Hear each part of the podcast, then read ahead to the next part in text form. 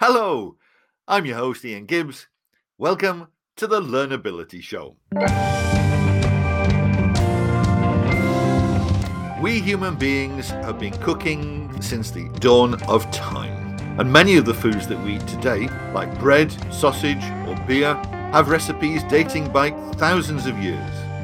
So, when it comes to learning to cook, where does tradition meet innovation? Today we talk to the academic director of one of the newest cookery schools in Spain, the CIB, Culinary Institute of Barcelona. To hear more about it and what makes the CIB one of the leaders in culinary innovation, let's have a big round of applause for Francesc Balagué.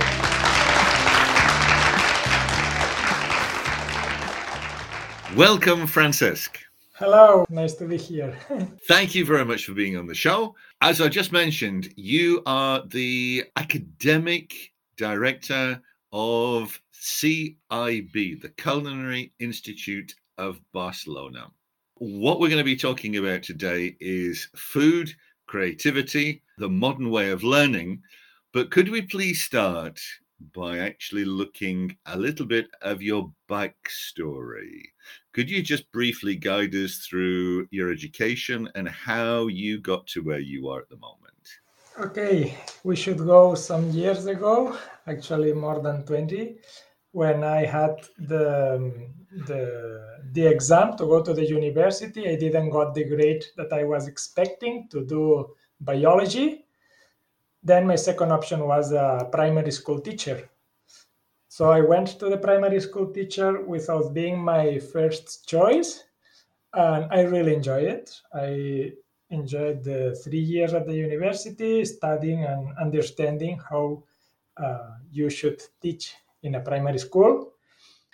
So I finished this degree and I started psychopedagogy. It's a, a kind of a master's, would be now, where I had the opportunity to learn in a deeper way the psychologist part of the learning and the theory of the learning and that gave me more information and more details about the processes in general. Not just what you have to do inside the class more about the brain more about the behavior and the, the ecosystem itself.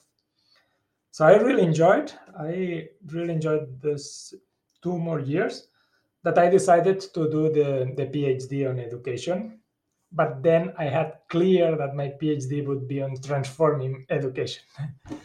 I spent five years there uh, receiving this type of very directional type of learning, and I decided that if I would spend four years doing the PhD, my PhD should help teachers to do their work in a different way. And at that time, technology was rising in the use in educational environments. So I decided it was my hobby the use of internet, creating websites and playing around with internet. So I decided to mix my passion and my interest, my professional interest into the PhD on how technology could support teachers in their teaching and learning processes. So I spent four years specifically on the use of weblogs, how weblogs can support the interaction teacher and student, the reflection, and the connection with other environments and with other teachers and other students and other schools or institutions. My thesis is available for free to download, but I would say that now it's um, old fashioned already, right? so I finished the PhD and it was time for uh, economical crisis and then at the university said okay we really like you but you don't have a job in this university then i decided to move on and i took a gap year and again trying to make sense of my decision i applied my interest in education into the gap year designing a trip around the world looking for those places that from a child i would love to visit and always with the, the sight and the intention of learning experience. So I had been traveling for 16 months, um, visiting a lot of people, uh, visiting schools, visiting friends of my friends, playing with the six, degrees of separation theory in each country. And I wrote a book, I did crowdfunding, and I learned a lot during that process. And when I returned, it was time to start looking for a, a job. But then I moved to Brazil because uh, I find a girlfriend. She was from Brazil, so she moved. And we moved there for three years. I spent three years in Brazil doing an entrepreneurship project from Barcelona. So I was working um, remotely from Brazil for a project that we created here in Barcelona. And that was the starting of my professional career, always trying to look for ways of education could be different. Okay. I stayed with uh, Team Labs in the LEINN program for one year here in Barcelona when they were just beginning. Then I moved on to uh, innovation consultancy in the educational department, working with some different projects. After that, I did some freelancing educational projects. And then I find a job opportunity about a culinary school where um, the claim was that they wanted to create a new school from the scratch and that the project was looking for someone related to the pedagogy, not to the culinary world, that could be in charge of developing this um, vision of a new methodology for a new school, how a new school should be, and what we will be creating. So that was very uh, interesting, the, the job uh, advertised that I really applied. And then from there, I started uh, from the beginning. So we created a school. Um, if you want, we enter now in this in this part of the story. You've covered a vast amount of stuff there, which I would love to come back to because you've raised a few fascinating things already. But let's get on to the, the CIB, the Culinary Institute of Barcelona. New innovative school that you've been involved with creating from the beginning. Now, I was looking on the, the website there, and it says imagine a school where you can find Bill Gates or Frida Kahlo in the bathroom. So that's just good enough uh, a springboard to start with. Let's take it what that means and why CIB is innovative and really a, a real place of learning for the 21st century. Okay, the the mention of having these people in our bathrooms is the, an example of an artifact that helps us to create a culture, a different culture, the type of culture that we want. So what we did was um, print a big vinyl sticker on the door of each uh, bathroom with different influential people that we consider that it's interesting to to be close and to be thinking about and to be inspired for. So in the women's bathroom we have five or six types of uh, different women. Rigoberta Menchú, scientist, technologist, and in the men's bathroom we have others, entrepreneurs, uh, scientists, or important people that we consider that uh, seeing them every day can help us to be inspired for what they did, what they achieved. And this is just an example of an artifact that we use to create this sense of what we want to to show and to be involved, right? I'm sure Bill Gates would be well impressed if he knew that he was inspiring your students in the bathroom of the Culinary Institute of Barcelona. so, apart from the inspirational figures in the bathrooms, what makes CIB different? First of all, the idea it was to create a school from the scratch, and the culinary world was the easiest topic that we could get because of the access to the to the context, to the professionals, and to the, the, the deeper knowledge that we could get from the three founders, Josep, Ferran, and Pep, that they were already uh, working and teaching in different schools and a lot related to the culinary world. So they choose this topic, but the idea was to create a school, how a school should be. So all the design of the methodology, the building, and the, the processes that we are working on could be applied to other topics. So, being said that, we use uh, the culinary wall also because it's easier to apply what you are learning. It's a way of you can apply creativity in a more easy way, maybe than other areas or subjects, and it already facilitates some processes and some interactions and some practical uh, stuffs. So the methodology tries to bring all these hands-on participative methodologies that puts the student into the center and that creates different types of learning experiences with different scenarios always in order to facilitate the student to find a way to apply creativity to solve problems and create their own proposals. When we talk about a culinary institute, when I when I saw the the name, I thought, well, it's it's it's a cookery school. You you learn to do things. I don't know, uh, bake cakes, make bread, do pasta, etc. And these are all pretty traditional dishes. I, I know that if you tried to come up with an innovative way of doing pizza, the Italians would get extremely upset about that.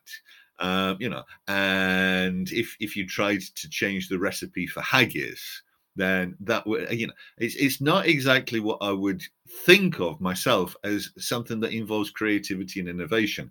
But for instance, I, again, some of the courses that you offer on at the the Culinary Institute have titles things like advanced pastry and chocolate, fire cuisine and low temperature cooking, molecular gastronomy, and integrative healthy cooking.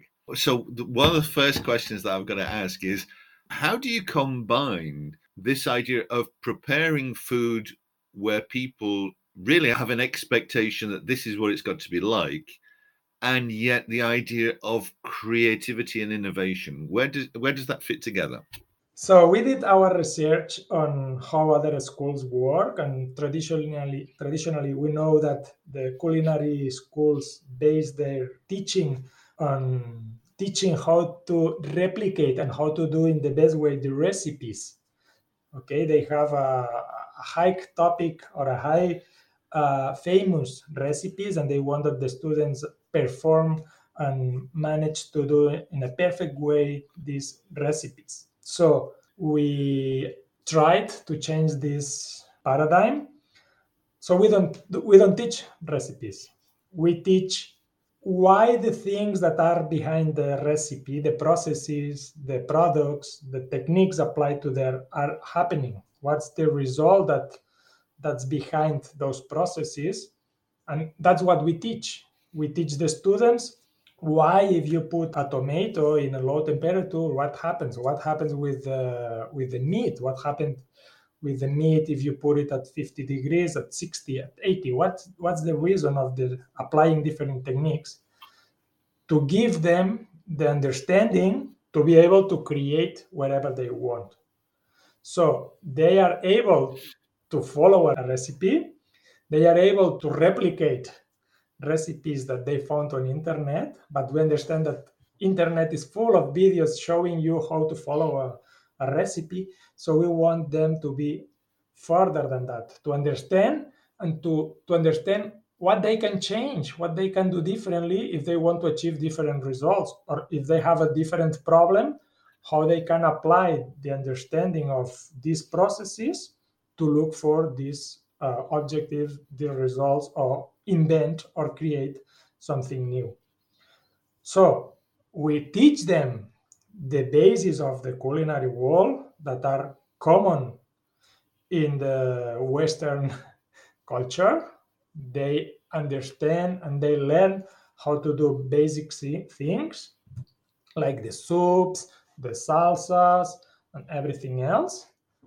But from there, they try to apply it and to modify it and to play with the product the technology or the context in different axes that give them a wide range of possibilities that will match the result or the objective that they are looking for. Just to get a context here, then, because you talk about classes, you talk about the institute, how many students do you have in one course? Are we talking about just a few dozen? Are we talking about hundreds? The topics that you mentioned before, they are the specialization courses that takes three months. Those courses starts every four year, four months, sorry. Three times a year, September, January, and May, we start a new course of specialization courses.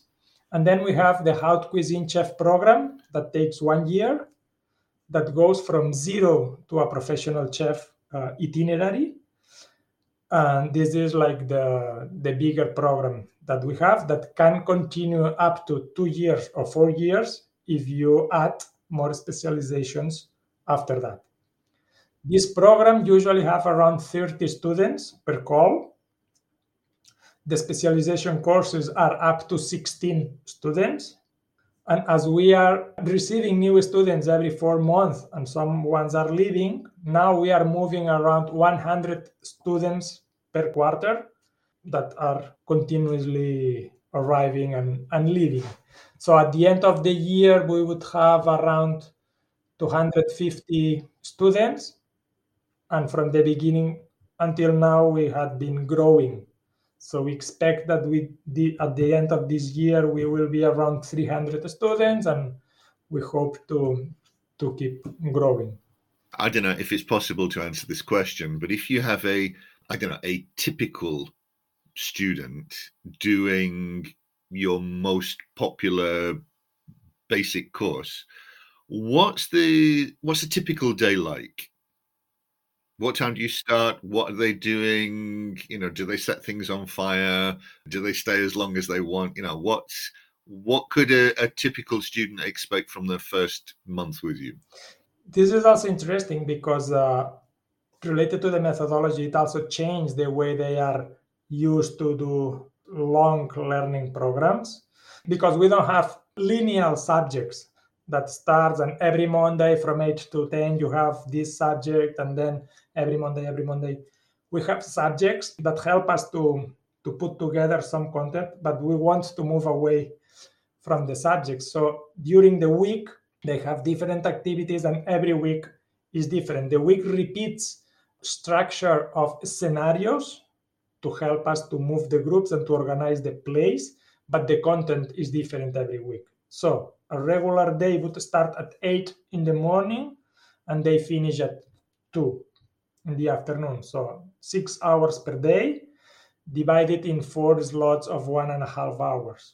And we have three breaks in the middle where it's like free time, coffee break, where always we play music from a Spotify list that um, shows the end of the session and the, the break time. and uh, usually the afternoons are uh, free time for them. Sometimes we do uh, complementary programs like uh, for the English speaking students, we offer Spanish classes. And for the students that they don't have any experience in the professional kitchen, we offer a START program to support showing those basic skills to, to get the rhythm of the program. But usually the, the afternoons are free time for them. And once a month, we go out from the school, we do the field trip, and we spend the whole day out visiting farmers, producers, artisans to, to understand where the product comes from, how they are running their business, why they created this product or this project or we visit restaurants we visit uh, industries companies so every week is different you said that for instance you you gave the example of testing piece of meat to see what happens to it when you when you cook it at 50 degrees 60 degrees etc etc so th- this to me sounds more like scientific experimentation rather than what I would call traditional cooking.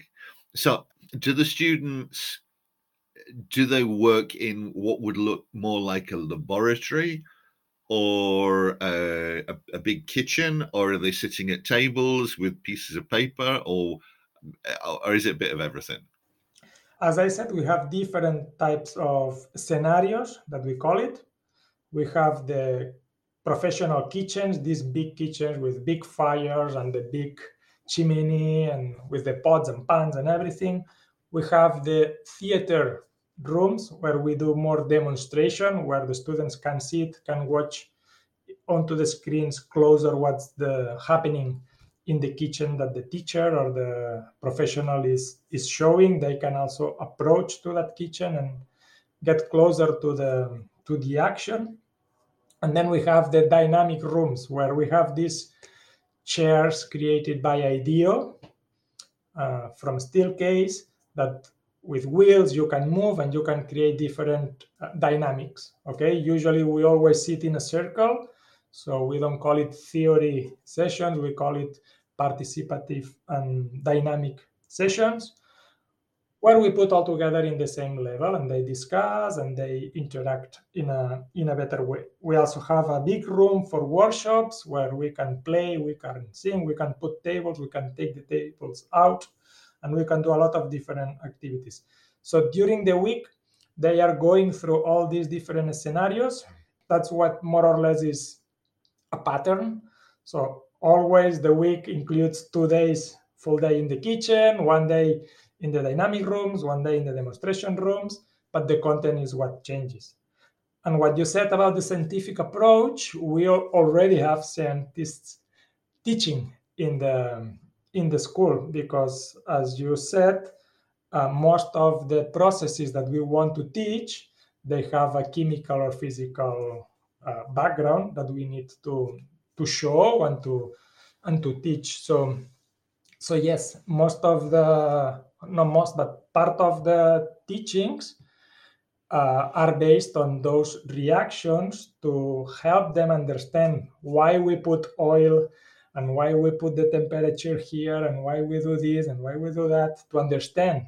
From that understanding, they can change the oil, they can change the meat, they can change the temperature to look for different results. And we also want to apply this science not only to the cooking and not only to create a dish, but also to understand what you can achieve with different textures if you are able to create a more easy to to swallow textures we know that there are some people that, that they have dysphagia a problem with their um, swallowing. So we can experiment with the scientific and texturizations and different products to help to create uh, food for people that cannot swallow. So we are not only applying the technique to do the, the perfect beef at the perfect temperature, we also want to understand where else we can apply it. That's what we call the context. Okay, we show them different contexts. We show them to look for techniques and products that solve problems in the in those different contexts. I definitely need help with that because when, whenever I try to cook meat, it always turns up far too chewy. It, it turns like rubber. Uh, and I, I, definitely need to learn how to make it so that it disintegrates and is easy to easy to swallow. Definitely. okay. So, how long has this been going on for? How old is the CIB? Five years. Just five years. So it's really it's just a pre-COVID baby, then, isn't yes, it? Exactly. Comparisons. So congratulations on being part of this amazing new innovative way way of teaching that's fantastic now when you talk about doing new things or things in a new way again i'm going to quote you from the, the website that you have it says to find solutions before others to innovate to do things that no one has done before and look to the future to be the protagonist of change. I mean, this almost sounds like like the beginning of Star Trek. this idea of doing new things in in the five years that you've been running this, could you actually give us an example of anything that any student has come up with where you thought, "Wow, That is new. Yeah, we create the methodology to be applied to any any subject. Okay, so at the end, we focus on helping the students, each of them, to be a better professional and to be a better person. We give them tools, we give them knowledge and resources to, to, to solve problems and to interact in a professional and in a personal way. That's why we do a lot of lateral skills workshops in a transversal way included into the into the program. That's also another thing that makes us different from other culinary schools. We put a lot of time in each program to work leadership, team building, uh, public speaking, communication, food photography, decision making. We do a lot of workshops that are mandatory and that are part of the program because at the end we want and also creativity and innovation. Right now they are doing a five days boot camp, intense, very intense, where they are putting all the techniques and all the exercises to work to have tools and because at the end we want to prepare them not only to be cooks not only to be chefs or not only to work in a professional kitchen if they don't want rather than to solve problems and rather than to to manage a team to manage a kitchen or to create their own project so right now in this five years we have some students that already created their own restaurant or we have students that worked with investigation departments creating new products. So they had clear that they didn't want to be a chef. They wanted the experience that a chef has to apply it in an innovation department of a company to create new products or to create new new processes. For example, one of our students, the challenge, we work with challenges. We can talk about this later, the evaluation process. We don't do exams, we do the challenges. So in one of those challenges, it was related to sustainability. How can we make the most from one product, the fish, and how we can use all the parts of that product in order to avoid uh, garbage and giving away food. So this student create uh, a cracker, a snack made from the ice, applying a traditional flour that have they have in Brazil and that they use it for for different things. So they mixed, and he create a very very nice uh, cracker that if you don't know that there are fish eggs, you would enjoy it a lot. yeah, it's strange. I think that there's a lot of different types of food that are very popular. That if you actually knew what was in them in any specific detail, your enthusiasm for eating them would definitely drop off. Yes. Um, my one of my kids' favorite foods is uh, a type of sausage uh, called chistorra. Mm-hmm. And I'm sure if, if they knew what goes in chistorra in any great detail, they would very quickly just not eat it. Yes. But anyway, I'm very keen on exploring this idea of learning from challenges. But before we go on to that, you mentioned that some of your students have set up their own restaurant and some have gone into innovation departments. In the five years that you've been doing this, is there a, trend of what your your students then move on to? Do most of them go into catering? Another thing that makes our school very different is the type of profiles that we receive. The High Cuisine Chef program is designed to to support students from zero experience into the kitchen up to someone that already had four or five years working in the kitchen and they decided to to to do an, one step back and to train and to to understand the basics to go two three or four steps forward okay? So the program is designed for a, a wide diverse type of profiles and that is what we receive. We receive people with no idea of cooking. Maybe they were we had we had engineers, we had lawyers that they decided to change careers and that their passion was the kitchen and they want to, to do something different. And we have others that already their family have a restaurant and they want to keep working there and professionalize their their their business. So we have so many different profiles that the results that we get from those students when they finish are completely wide. We have students that maybe uh, 25% when they finish this program, they want to keep studying with us or other places doing specialization programs.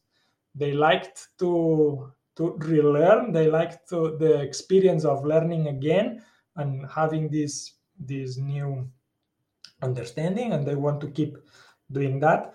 Some others want they have very clear that before they will do their own restaurant, they want to move and to see different restaurants. So they are looking for internships or they are looking for uh, short-term jobs in different places to understand different types of kitchens and cuisines and managing uh, examples before they will start moving to, to their own project.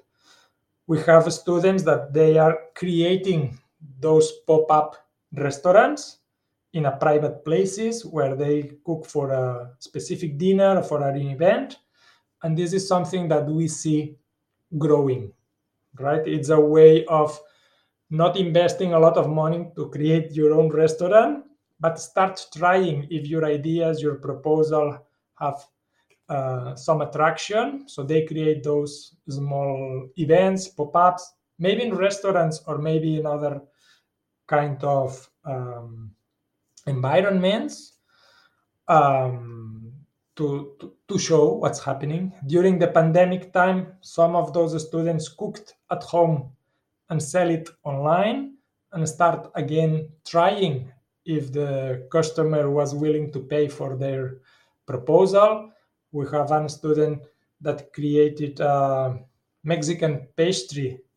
She started in this way, like for Instagram, selling cakes cooked at home for their friends. And right now she has a, a place in Gracia, very nice pastry shop, and, and she is doing doing well. So the, the results of what our students do at the end is very wide depending on a lot of different situations. And the, the last thing is that 90% of them came from abroad. So most of them, when they finish, they go back to their countries. And we we lose a little bit of the of the close contact that we have here.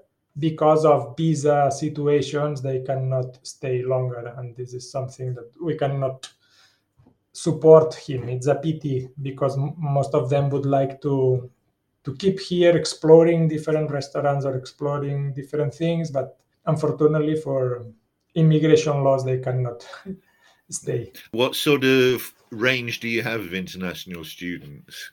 We have a map at, in a big wall where we draw a hole for each student that comes to the school. We have uh, a lot of students from South America because of the language. That was the, the beginning. We, we had a lot of students from there.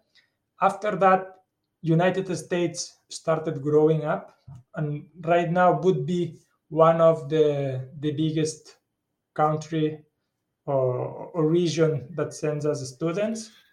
Northern Europe, we have some students also coming, but also we have.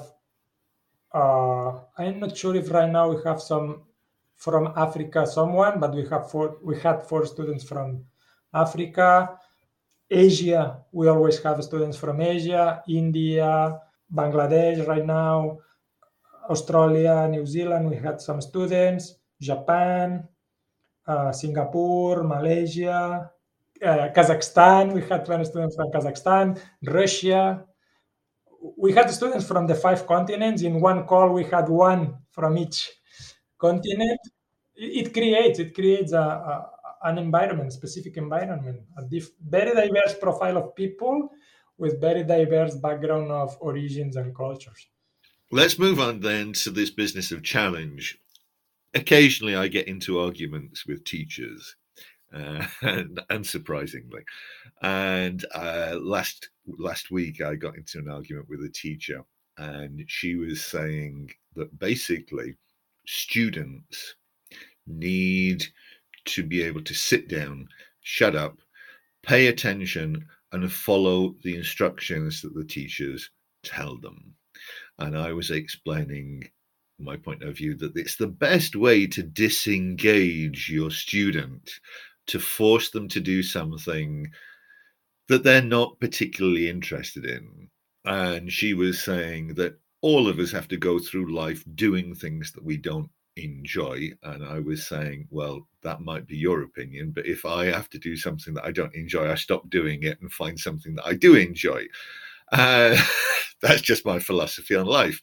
And I think one of the best ways to get people interested is by giving them a challenge.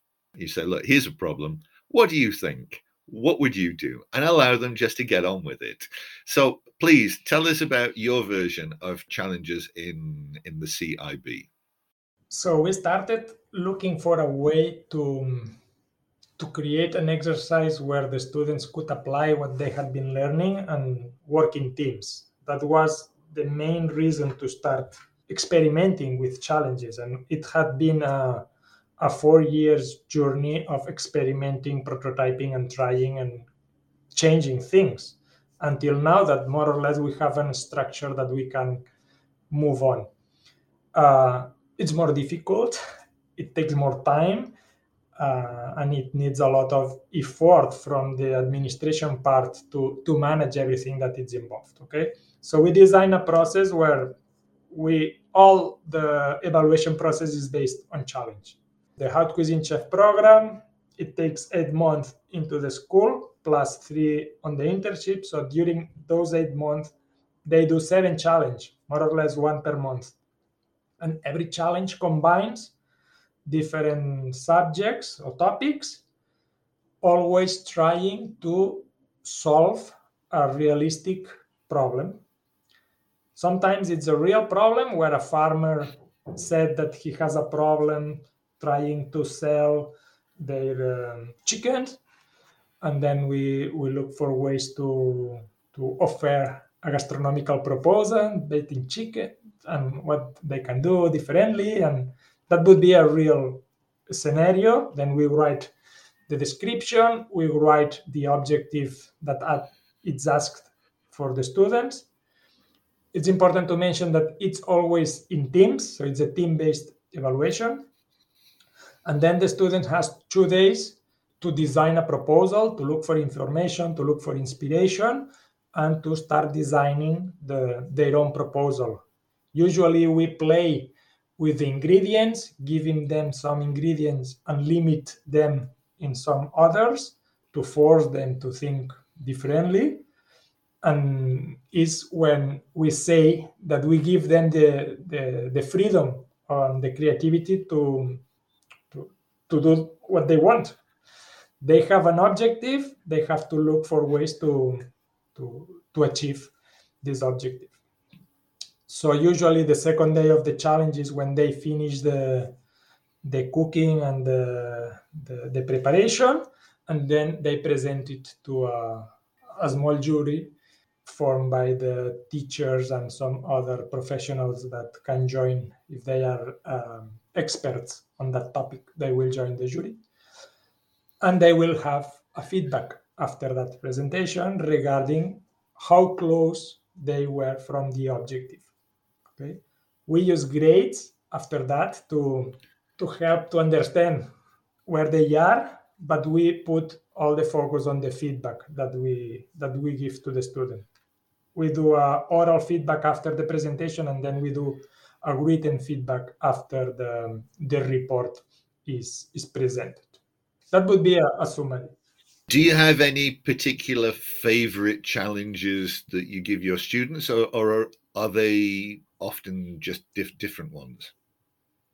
Usually, we we have uh, like ten design challenges, and we we change some of them for every call to not repeat it exactly the same. But every challenge is completely different. So the, the basic, the most basic challenge, the challenge number one is based in one product. What can you do with one product?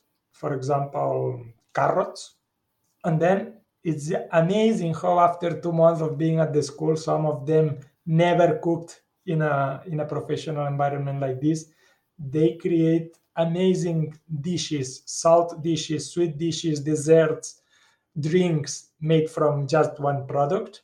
It's amazing the result. And then the, the following challenge got more complicated and asked them more and more things, taking into account the packaging, taking into account the experience where they will be serving those products. So the, the thing gets complicated.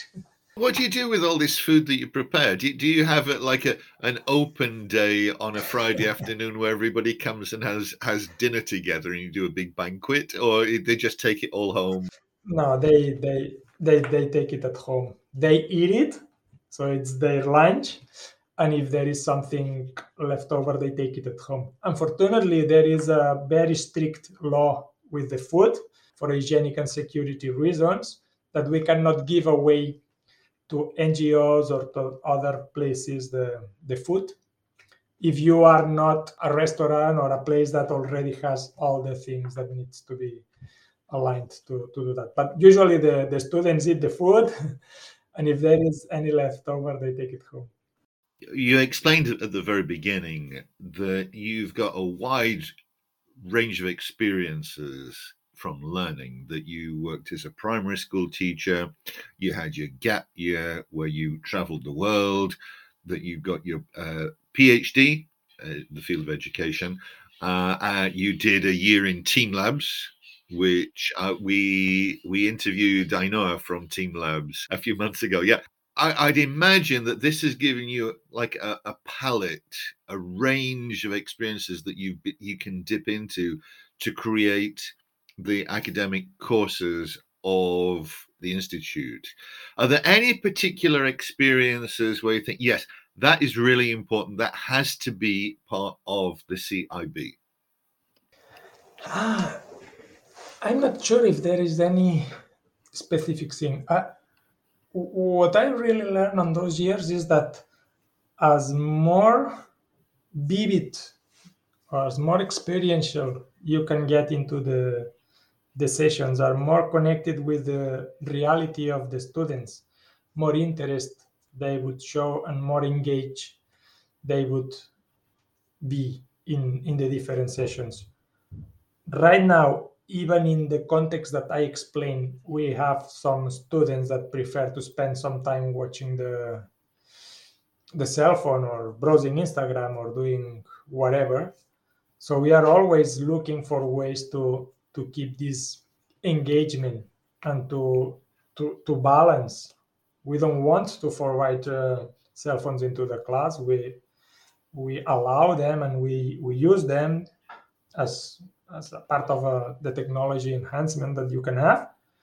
But we still are fighting with this, struggling with this part that we thought that creating this environment would be more engaging and would be more participative even doing all of that, we see that some students are used to other type of uh, training and they don't want to ask questions. If you don't ask me, I will not say anything, and I feel more comfortable with my phone doing my things and like watching a movie, and that's that's all, no. I do recognize that in, in the range of student mentalities, the majority of students do prefer to be engaged, uh, be allowed to have a certain amount of freedom to to take decisions and to to follow their interests. But I, I do recognise that there's a small, I think, a relatively small proportion where there are particular types of, of student that prefers to do what they're told and not have to think. They just like to follow instructions. It, it, it, keeps them in their comfort zone. I think exactly. they get a bit they get a bit worried if they have to say, "What I have to I have to imagine I have to do it for myself." Oh, oh my God, how does that work? yeah, exactly. Uh, do you have any typical problems that you have to deal with regularly as academic director? The typical problems should be the the change in the schedules because some teachers, as I said, most of them they are professionals that at some point they will have a, a more important meeting or a more important event that they have to to cancel or to move their session to another um, place. And it really creates a conflict because then we have to move another teacher for this place and this place to this day to another day. Uh, and this is a, a, struggling situation in every in in our everyday routines how we can keep the programs uh, confirmed with the availability of so wide range of different professionals. We have more than 100 different teachers in, for this program. So making sure that everyone can come when when it's decided to go to do it's difficult. And the other part is the um, the students part. The students part is always requiring demanding our attention. We started last year a collaboration with uh, goodman institute that supports us with the students that we detect that they have uh, mental issues or mental needs. That would be the the the hardest situation for one student when they are struggling mentally. And then we need to the help of the specialists to support them. But without going to that extreme we see some students that they are a little bit lost in terms of uh, commitment responsibility uh, punctuality. And that also takes our our time our energy during our days to to try to to talk to them to understand what's happening to support them and to help them to, to take the most from the program because at the end they had coming here some of them they are paying by themselves some of them are their parents who pay the money and we want to make sure that they take the most from the from the program and this part takes takes us uh, time and energy to to support those students that are a little bit more. Uh, when you, when you say that some of the students pay for the pay for the course themselves, what's the age spread? As I mentioned before, in this wide range of students, we had students from 18 is the minimum age for our school, and the older student that we had was 74.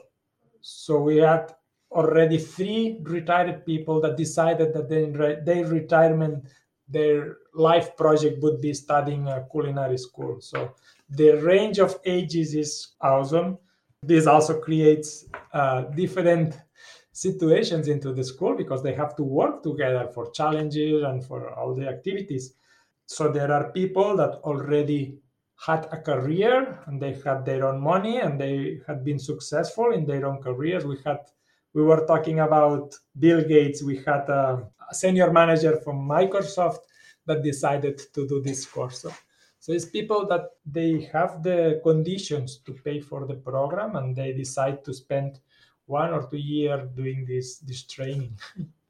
What are your culinary skills like? uh, do, do you get home and you think, oh God, I'm just going to make myself a sandwich? they improved.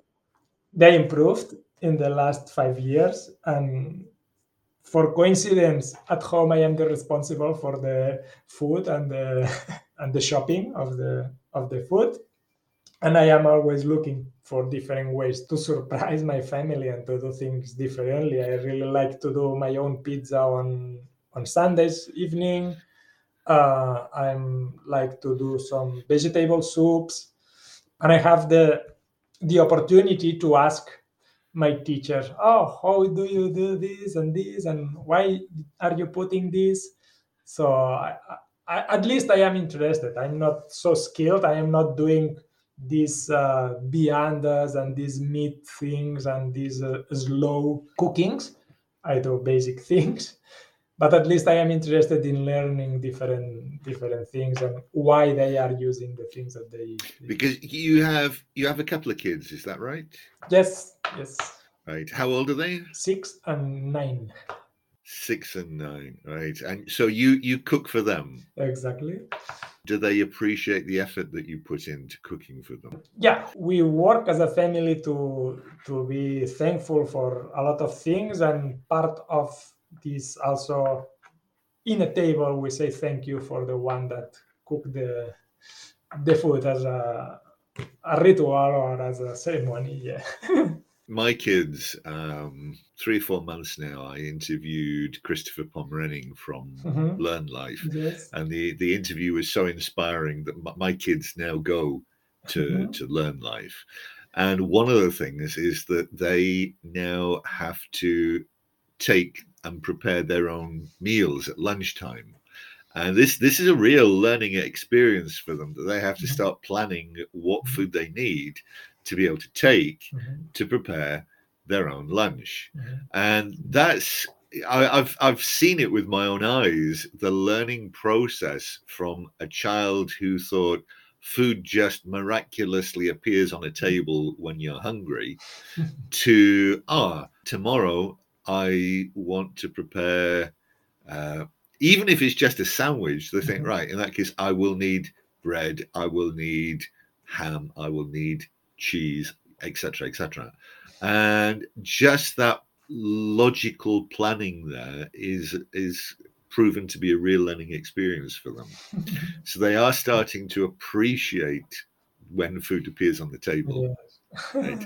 And do you experiment with your kids in the same way that, that your students experiment at the institute? No, and it's a thing that I that I live as a, a contradictory because uh, I realized one day that my son was asking if he could mix. Uh, I I don't know what type of food he was eating with the soup, and I said, no, no, no, you will not put this onto the soup. And after that, I realized, why are you telling not to mix this if he's trying to? So it's amazing how we are mentally restrict to don't do things that it's supposed to. Uh, it's amazing. So I am working with my students to to help them to do these challenges and to do these complex things and to be creative. And at night to my son, I say, no, no, don't mix this onto the soap or don't put this thing onto the mi- onto the milk. It's like, wow. so I am learning. Final question. If you got one key message for our listener based on your experience at, at the, the CIB, what would that key message be?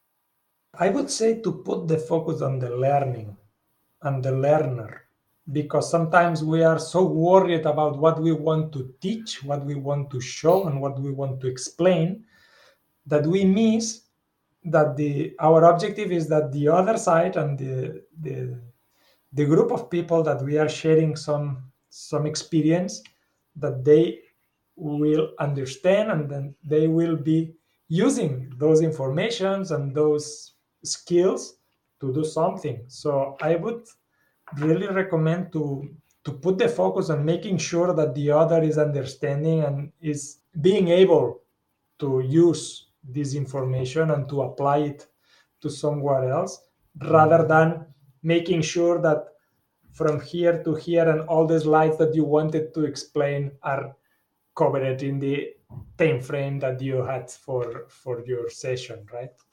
Because it's uh, our objective should be making sure that they will be using this information and that we are supporting them. If anybody wants more information about the Institute or about yourself, where should they go to? okay they can check our website cib.education that's a short url for the website they can come to visit us. We are always open to show the school to share what we do and how we do it. We are in la verneda carre santander 49 and we are always uh, open to to show and to share our experiences. And with me they can contact by linkedin or by twitter f. Balagué. Well, I will put those links in the show notes. Francesc, it's been a pleasure. Thank you very much. I will never look at crackers now without thinking of fish eyes. we didn't talk about insects i oh, and we didn't talk about insects. Oh, next okay. next time. Next time. Right. I don't want to go there. I don't want to go there. Right. All the best with your continuing growth of the CIB. thank you very much Thank you very pleasure.